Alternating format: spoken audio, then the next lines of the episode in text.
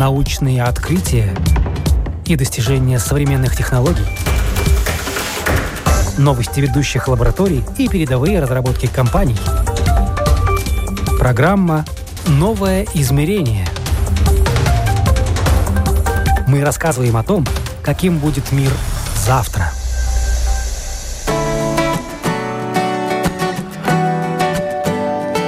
Прогресс не стоит на месте. Ни одна из сфер не обходится без технологий и новшеств. Мода не исключение. Новые ткани, фасоны, образы – все это требует инновационного подхода. Меня зовут Яна Ермакова. Это программа «Новое измерение». О том, чем мир моды живет в наши дни и что в свое время стало революцией, рассуждает эксперт в области моды и дизайна костюма Ольга Сурикова. Очень многие бренды получили популярность и как-то смогли завоевать свою долю рынка и смогли стать мировыми лидерами именно благодаря инновациям. Если брать э, вот какие-то такие бренды, которые на слуху, можно привести пример, например, бренд, бренд Levi's и инновации Леви Страуса, который предложил использовать ткань индиго для джинсовых джинсовую ткань для, новых, для нового вида ассортимента джинсовые брюки. Или, например, инновации бренда Benetton, United Colors of Benetton. Это инновация, когда было предложено новый способ крошения шерсти не в мотках, а уже непосредственно в изделиях. Ну, в общем-то, можно примеров приводить огромное количество. В общем-то, любой. Или тот же бренд, который у всех на слуху, компания Zara, которая ворвалась буквально в мир моды, годы и смела конкурентов и завоевала огромную долю рынка во всем мире, а уж в Испании это является вообще национальный бренд. Тоже инновация – это использование глобальной системы цифровых технологий, которая охватывала и этапы проектирования, производства, логистики и сбыта продукции. Историй успеха много, и в каждой есть то, чему можно поучиться. Кто и как использовал технологии, какие внедрял изобретения, как улучшал технологический процесс и так далее. Процессы, которые происходят в развитии технологий сегодня, получили название четвертой технологической революции. Меняется структура производства от индустриальной к техногенной – Интересно посмотреть, какие инновации возникнут на стыке этих изменений, что будет определять тенденции ближайшего будущего и на чем индустрия сможет зарабатывать. Но прежде чем говорить о современных инновациях, важно определить, какие вообще бывают инновации и что мы под ними понимаем. Инновации бывают два типа. Это базовые инновации, которые подразумевают появление принципиально новых товаров, технологий, материалов или рынков сбыта.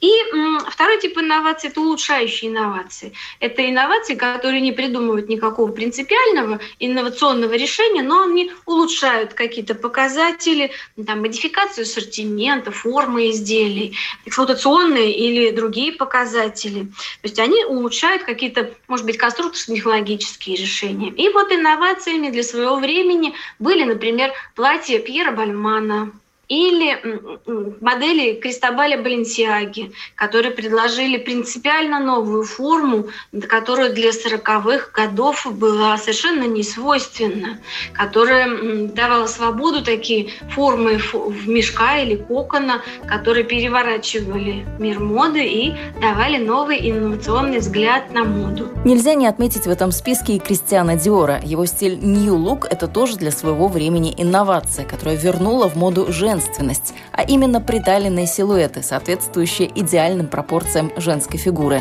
Все это было подчинено одной цели – подчеркнуть женскую красоту и создать неповторимый образ. Инновацией в мире моды можно назвать все, что сначала задумывается как эксперимент, но со временем приживается, как будто всегда существовало. К инновациям можно отнести и мини-юбка Мэри Куант, которая предложила экстремальное мини, которое мини до сих пор любят модницы во всем мире, любят девушки и любят поклонники девушек. То есть вот такие вот инновации в мире моды, они могут быть. Интересную инновацию в 1977 году представил японский модельер и дизайнер, основатель модного дома одноименный Исей Мияки. Он сформулировал концепцию куска ткани, piece of clothes, когда изделие сохраняет целостность материала, крой максимально прост, ну а человек уже сам решает, как именно носить такую вещь, где ее укоротить, где выпустить и как задрапировать. Мияки не раз говорил, что его цель – создание новой универсальной формы одежды, которая отвечала бы требованиям времени.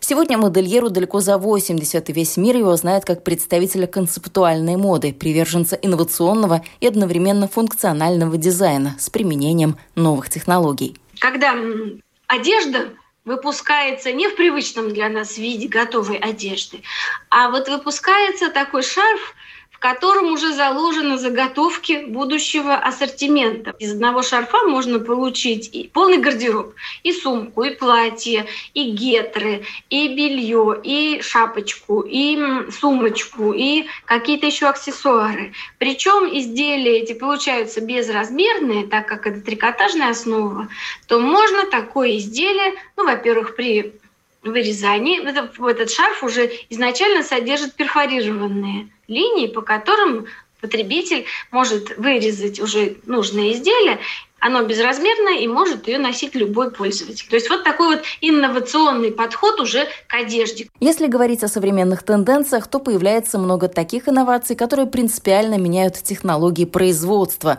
Это сопутствует возникновению новых материалов, расширяются и привычные рынки сбыта.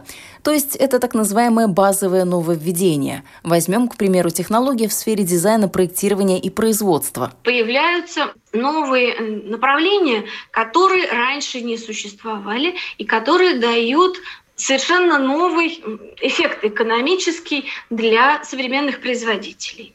Ну, во-первых, э, появляются системы автоматизированного проектирования, которые позволяют автоматизировать весь этап производства, начиная от этапов дизайна и заканчивая не то что сбытом, но и анализом. Комплексную автоматизацию всех этапов производства, включая анализ сбыта изделий, первой внедрила компания Zara. Ольга Сурикова уже о ней упоминала. И вот на примере этой компании очень наглядно прослеживается.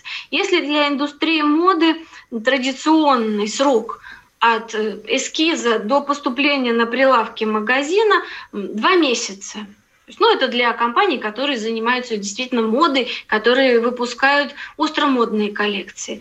Срок от появления эскиза и запуска на прилавок два месяца. Это действительно ну, реальный срок, потому что требуется много участников этого процесса, требуется заказать материал для производства всей серии продукции. Не, штуч, не одной штуки, это не в магазине купить, а нужно закупить сырье для целой коллекции, фурнитуру и поставить ее, и привезти. Поэтому вот два месяца – это реальный срок. То полная такая комплексная автоматизация позволила компании Zara сократить этот срок до двух недель.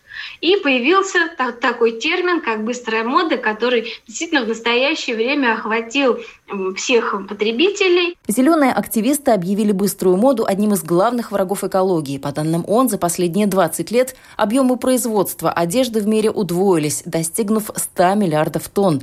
Соответственно, увеличились и вредные выбросы при производстве и доставке текстильной продукции конечному покупателю.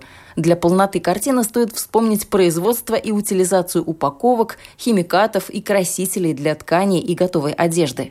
Проблема стала настолько глобальной, что закрывать на нее глаза ни производители, ни тем более потребители уже не могут.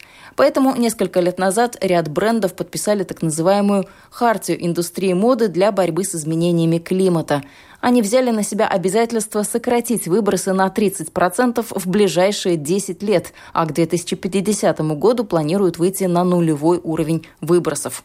Правда, какие конкретные шаги будут для этого предприниматься, пока так и непонятно.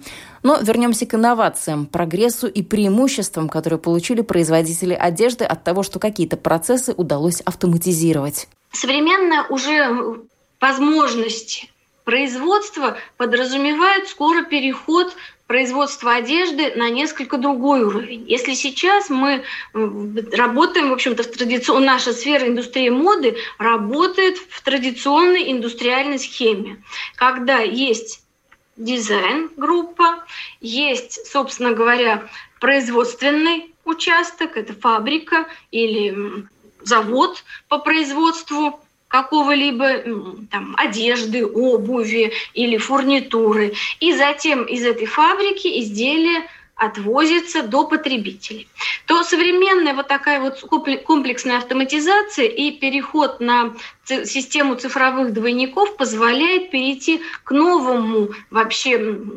системе работы. Это технологическая ячейка. Случится такой переход не завтра и не послезавтра, но это горизонт обозримого будущего. Сложно, однако, сейчас прогнозировать, несколько лет для этого понадобится или все же несколько десятилетий. Несмотря на то, что многие этапы этого процесса уже как бы оцифрованы, определены, но существуют еще узкие места, как, почему эти технологические ячейки пока именно в нашей индустрии моды не могут работать. Что представляет из себя технологическая ячейка? Она представляет из себя полностью законченный цикл производства, находящийся в любом, может быть, там, в торговом центре даже, где угодно. То есть если дизайнер разрабатывает коллекцию, конструктор разрабатывает конструкцию, он может отправить документацию всю в технологическую ячейку, и система каким-либо способом изготовит уже одежду по той документации, которая была заложена разработчиками. Конечно, развитие индустриальной промышленности будет предлагать какие-то варианты. Может быть, это будут роботизированные швейные комплексы. На одном из таких комплексов Ольга Сурикова недавно побывала сама. Это полностью автоматизированное производство постельного белья. Все происходит практически без участия человека. Такие же точно комплексы появятся по изготовлению одежды, допускает эксперт. Возможно, будут реализованы и вовсе смелые идеи, как то напечатать одежду на 3D-принтере или сделать из напыления по индивидуальным меркам человека. Несмотря на то, что эта футуристическая идея представляется маловероятной, на самом деле напечатанная одежда ближе, чем нам может показаться. И тогда пользователю не будет необходимости ходить по магазинам, выбирать разный ассортимент. Ему достаточно будет выбрать из каталога понравившуюся модель того или иного бренда или там, того или иного дизайнера, заказать ее в технологической ячейке, и этот образец будет изготовлен непосредственно рядом с вашим домом, непосредственно, может быть, при вашем присутствии и при участии. То есть вот такое вот будущее, которое действительно, если не произойдет каких-то э, глобальных коллапсов, потому что, в общем-то, да, мы уже на примере коронавирусной инфекции убедились, что мы можем предполагать одно, а жизнь носит нам несколько другие коррективы, то на самом деле вот такие предпосылки для осуществления такого формата работы, они уже есть. И в будущем мы можем покупать уже новый комплект одежды, как в вендинговом аппарате, как там, стаканчик кофе или бутылку Кока-Колы. Вполне такое вот обозримое будущее вполне видится уже и инженерам, и футурологам, и дизайнерам. Даже если текстильные технологические ячейки появятся не скоро, то с уверенностью можно говорить о том, что в индустрии моды в будущем еще более широкое применение получит технология трехмерной печати. Технология трехмерной печати появилась достаточно давно, но коммерчески использоваться технология стала только в последние лет 10, потому что появились новые материалы, новые технологии, которые существенно снизили себестоимость самого конечного продукта и материала и позволяют использовать 3D-печать для разных сфер производства. В том числе технологии, различные технологии 3D-прототипирования, которые появились и широко распространились именно в текстильной и легкой промышленности, тоже дают существенные предпосылки для использования 3D-печати в текстильной и в легкой промышленности. Есть ряд проблем, которые пока не позволяют сказать о том, что технология трехмерной печати подойдет для производства любой одежды. Нет, это не так. Упирается все при этом не только в финансы. 3D-печать обладает определенными ограничениями размеров, тех узлов, которые может напечатать печатающее устройство. И самое главное ограничение – это по используемым материалам, которые используются для 3D-печати. Как правило, для нее используются легкоплавкие материалы в виде пластиков или полимеров, или металлосодержащих сплавов, которые для текстильной промышленности могут использоваться весьма условно. Поэтому, конечно, ограничения по использованию 3D-технологий пока в текстильной и легкой промышленности есть. Э, несмотря на то, что вот есть такие большие ограничения, 3D-печать достаточно активно используется, особенно в направлении изготовления обуви, часов и аксессуаров. То есть там, где достаточно не изменяющийся в пространстве, нужно получить объект. И вот в частности многие компании уже имеют разработки по изготовлению как подошв, так и боковых частей обуви, которые напечатаны на 3D принтере. Такие технологии позволяют получать эргономичный инновационный дизайн для обуви. Кроме того, это интересные всегда разработки, особенно для тех людей, кто интересуется инновациями, какими-то новыми идеями, а также дает огромные возможности для дизайна. Всем нам хочется чем-то отличаться и выделяться из толпы. 3D-печать как раз позволяет создать индивидуальный дизайн. Не только для отдельно взятого человека, но и для компаний. За оригинальность, конечно, придется доплатить, но когда таких предложений станет больше, это не будет уже стоить дорого. Этой услуге еще только предстоит обрести популярность и завоевать внимание потребителя, прогнозирует Ольга Сурикова. Бренд New Balance разработал дизайн спортивной обуви и напечатаны напечатанные на 3D принтере. Также такие разработки есть у компании Nike и Adidas, и, или вот, например, например, Shopperways, тоже компания разрабатывает дизайн и обуви, и ее печатает непосредственно на 3D принтере. Такая напечатанная одежда уже выходит в свет в прямом смысле слова. Засветилась она не где-нибудь, а на красной ковровой дорожке и сразу же попала в объективы камер и фотоаппаратов. Существуют уже определенные наработки, когда 3D-печать использовалась для одежды. Вот, например, э, платье Диты Фантис, которое было напечатано на 3D принтере, которая состояла из нескольких сот элементов, которые были скреплены между собой шарнирами, которая представляла собой модель платья, в которой, в принципе, можно было двигаться, садиться, но оно, в общем-то, определенно сковывало движение, потому что достаточно жесткие крепления у этих элементов платья были, то есть находиться в нем можно было, но такой вот эргономичности и свободы движения в этом платье, конечно, не было, потому что эти элементы были напечатаны из полимера, и платье было такое достаточно жесткое, каркасное, но за счет шарниров оно какую-то обеспечивало динамику, эргономику, но все равно это было не такое платье, в котором можно, например, каждый день находиться. Несмотря на то, что пока напечатанная одежда в обиход не вошла и спросом у модниц не пользуются, есть дизайнеры, которых по праву считают адептами 3D-печати и роботизированных технологий – Особенно отличилась в этом голландка Ирис ван Херпен. Когда смотришь на созданные ею платья, кажется, что они синтезированы в научно-исследовательских лабораториях или как минимум сброшены на Землю инопланетянами. Настолько это футуристично, красиво и необычно. Все дело в том, что дизайнер соединяет компьютерное моделирование одежды с ручной работой – Ван Херпин была одной из первых, кому пришло в голову и у кого это получилось, применять метод 3D-печати в моде. Она шьет платья из латекса, плексигласа, углеволокна и полиэтилентерэфталата, а обувь делает из яшмы и агата, спаянных стеклопластиком.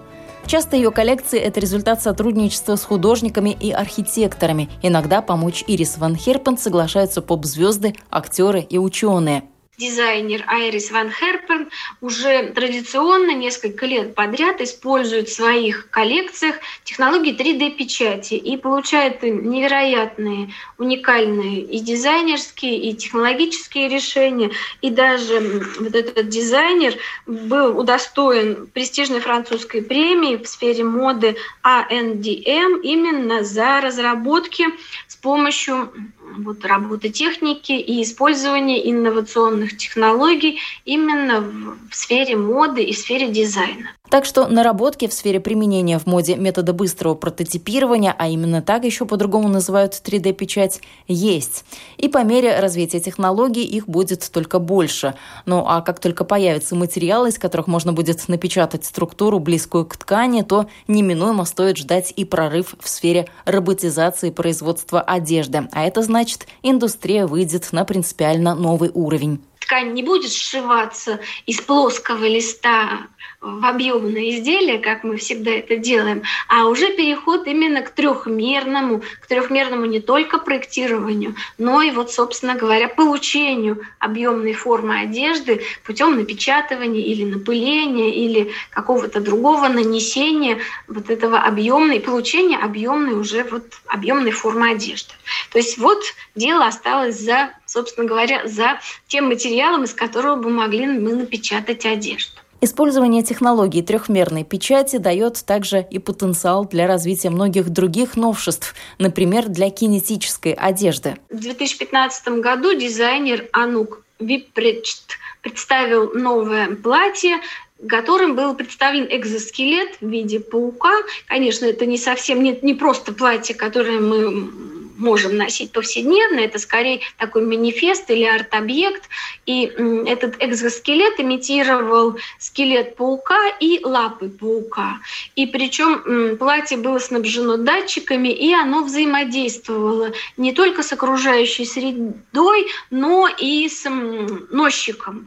И оно считывало определенные показатели тела человека и в случае стресса или каких-то там агрессивных движений э, по стороны окружающей среды оно реагировало и поднимало щупальцы по аналогии с атакующим пауком или с атакующим насекомым. То есть, в общем-то, такие вот технологии, они дают простор не только дизайнерской мысли, но и для нового направления умной одежды, которая обладает добавленными свойствами, которая может или считывать показатели с потребителя, с окружающей среды и выполнять не просто функции покровные, но и дополненные функции какие-то это и как экзоскелеты, создавать дополнительное эм, усиление мышечной силы носчика, или наоборот защитную функцию выполнять, или выполнять функцию как датчиков, сформировать информацию о носчике, или наоборот носчику передавать какую-нибудь информацию. То есть вот технологии 3D-печати, конечно, дают большой простор для вот таких вот направлений, связанных с умной одеждой и связанных с направлениями с экзоскелетами и различными вот поддерживающими и такими функциональными устройствами. Что еще в тренде, так это перфорированные материалы. Это связано с тем, что появились новые технологии, которые позволяют создавать массовым тиражом фактурные материалы и поверхности. То есть если раньше это было кутюрное творение, когда мастера вырезали и делали перфорацию вручную, то сейчас появились системы лазерной резки, которые даже для массового производства позволяют создавать такие уникальные модели с перфорацией. То есть вот уже такие технологии, которые позволяют создавать уникальные дизайнерские продукты, тем более сейчас лазерная резко доступна достаточно широко, есть достаточно большое количество таких устройств, которыми можно воспользоваться. Цифровизация сейчас проявляется во всех сферах жизни. Еще больше эту интеграцию подстегнула пандемия. Потребители очень быстро поняли, виртуальным может быть все, даже одежда.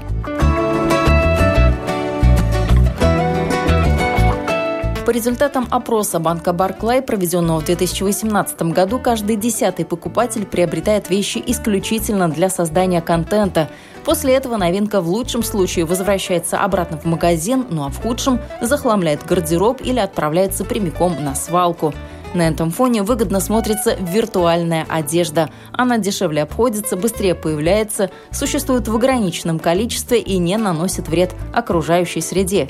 Ее можно просто на время арендовать, и даже не для себя, а для своей фотографии. Первые экземпляры виртуальной одежды появились еще несколько лет назад, но масштабное внимание общественности они привлекли именно в период всемирного локдауна. Причина очевидна. Физические магазины были закрыты, онлайн-доставка одежды задерживалась на несколько дней, а то и недель. При этом люди, заточенные в четырех стенах, начали делать гораздо больше постов в социальных сетях. Итак, виртуальная мода. Как же это работает? Вы покупаете не физическую одежду, а покупаете виртуальный образ, виртуальную одежду, которую вы затем можете использовать для своих фотосессий, для инстаграмных своих сторис или для каких-то публикаций, когда, не имея этой одежды вживую, вы вот используете такой цифровой лук, и можно сделать фотосессию, представить в Инстаграме или э, в других социальных или там, видеоконтентах свой образ э, в моделях от ведущего дизайнера. То есть вот такая ниша, которая появилась, и, и инфлюенсеры ее сразу заняли. Да, тем более, когда мы сидели в изоляции, когда ходить никуда особенно было невозможно, как раз вот цифровые модели получили большую популярность, когда можно создавать свою историю, свои фотосессии, используя цифровые модели, цифровые луки и создавать какую-то да, обновленную свою историю, обновленные репортажи. То есть вот такое вот новое направление, достаточно интересное, и поэтому дизайнер должен владеть технологиями трехмерного проектирования, потому что многие коллекции можно действительно создать в цифровой среде и этим, во-первых, повысить какую-то визуальную составляющую своей коллекции до производства ее. А кроме того, в общем-то, многие модели уже могут продаваться именно вот в цифровом формате и представляться потребителям исключительно в цифровом формате. А если мы говорим о том, что в дальнейшем мы действительно получим такую технологическую ячейку, когда по цифровому двойнику мы сможем получить напечатанную или изготовленную модель, то, конечно, в общем-то, виртуальные коллекции, они обретают особую популярность, особое звучание. И я думаю, что многие компании, которые сейчас не заинтересовались, не заинтересовались этим направлением, в ближайшее время задумаются о необходимости именно такого вот представления своих моделей. Виртуальная мода, кстати, позволяет то, чего уже давно не предлагает мода реальная. Можно обрядить себя в невероятные вещи, например, в желтое пальто из крокодиловой кожи или другие причудливые фактуры. Кстати, о материалах. На сей раз речь о привычных, физических. И тут прогресс тоже шагнул далеко вперед. Для производства одежды, обуви и аксессуаров выбор материалов сегодня настолько велик, что даже и выбрать бывает трудно. В общем-то, человек до недавнего времени очень расточительно относился к тем ресурсам, которые ему были предоставлены. И, в общем, ситуация ну, такова, да, все это знают, что мы истощаем ресурсы планеты, и кроме того, та технология вот эта система потребления, которая нам насажена маркетологами, которая требует все новых и новых товаров и все новых и новых продуктов для потребителя, вот создала это огромные завалы товаров, которые не могут переработаться, перегнить, трансформироваться. И поэтому появляются новые направления именно создания новых материалов, которые были бы экологичны не только для производства, но и для дальнейшей утилизации. На волне более экологичного отношения к миру особую популярность набирают идеи вторичной переработки и вторичного использования. Идея рецайклинга и обдуманного отношения к одежде – это тренд нашего, ну не только вот э, наших инфлюенсеров, но вот и молодое поколение очень этим увлечено. Раньше секонд-хенд как-то был больше из категории такая вот э, одежда для бедных или, ну, в общем-то, да, как-то это было больше неудобно, как-то стыдно или считалось ну, просто признаком бедности, то сейчас для молодежи это признак просто твоей осознанности. Это признак не бедности, а признак такого обдуманного отношения к своему будущему. И мне кажется, это замечательно.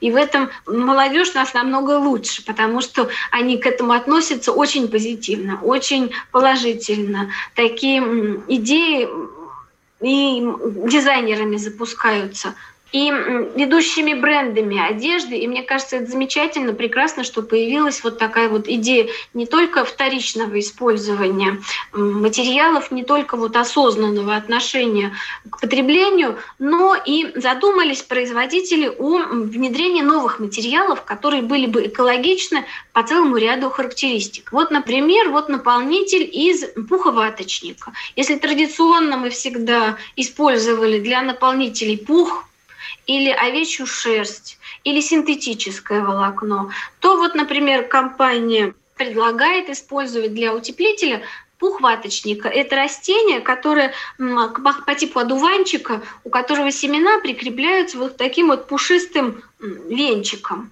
который достаточно неприхотливое растение, и его можно очень широко высаживать, агрикультивировать. И кроме того, это растение является очень хорошим биосредой для бабочек-монархов. То есть тут, получается, решается двойная проблема. Мы создаем биосферу для насекомых, и кроме того, создаем экологичный наполнитель, который не, ухудшает, не лишает там птицу, пера и пуха, то есть нам не требуется убивать живых птиц, ну и создаем вот этот вот экологичный утеплитель. Вход ради целей экологии идет все, даже апельсиновое волокно. Orange Fiber – это материал, в целом напоминающий целлюлозу, создается из жмыха апельсина, который используется э, для создания соков.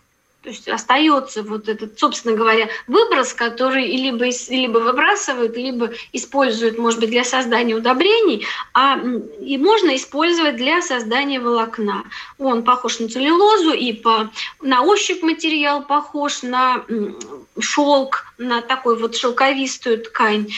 И даже им заинтересовался бренд Сальваторе Феррагамо и создал капсульную коллекцию на основе ткани из апельсинового волокна. Много ведется также разработок по созданию кожзаменителя на растительной основе. На это повлияли зоозащитники. Они давно бьют тревогу и призывают не использовать натуральную кожу и мех животных. И создаются различные кожезаменители именно на растительной основе, которые позволяют создавать кожеподобные материалы, например, из ананасовых листьев. Путем вощения получается из листьев и волокон получается такое полотно, его пропитывают полимером, и так получается так называемая ананасовая кожа.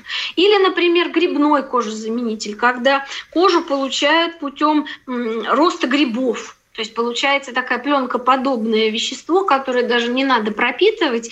И вот за счет роста этих грибов получается материал, похожий на кожаный полимер, который обладает определенными свойствами схожими с кожей и там, эргономичностью, износостойкостью, вполне может использоваться для изготовления обуви, сумок и кожгалантереи. Или, например, как вариант может быть создание э, кожи из кожи рыбы, потому что рыба, в общем-то, все равно мы тоже используем для питания достаточно много. Или, например, создание биопластика из рыбьей чешуи. Тоже многие производители озабочены тем, что пластик разрушает экологический баланс нашей планеты и влияет на озоновый слой, а уже Земля и океаны задыхаются. И вот предложено из чешуи создавать биопластик, который биоразлагаем, но идентичен по своим свойствам такому полимерному пластику.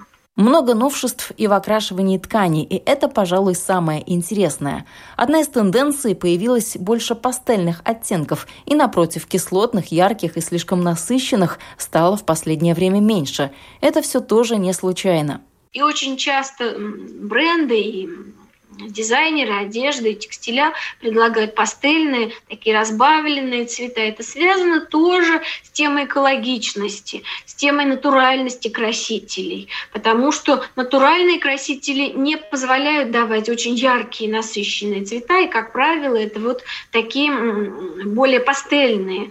И многие производители, которые печатают на натуральных тканях, тоже как раз и говорят, что это их конкурентное преимущество. Мы используем натуральные красители, поэтому у нас ткани не такие яркие.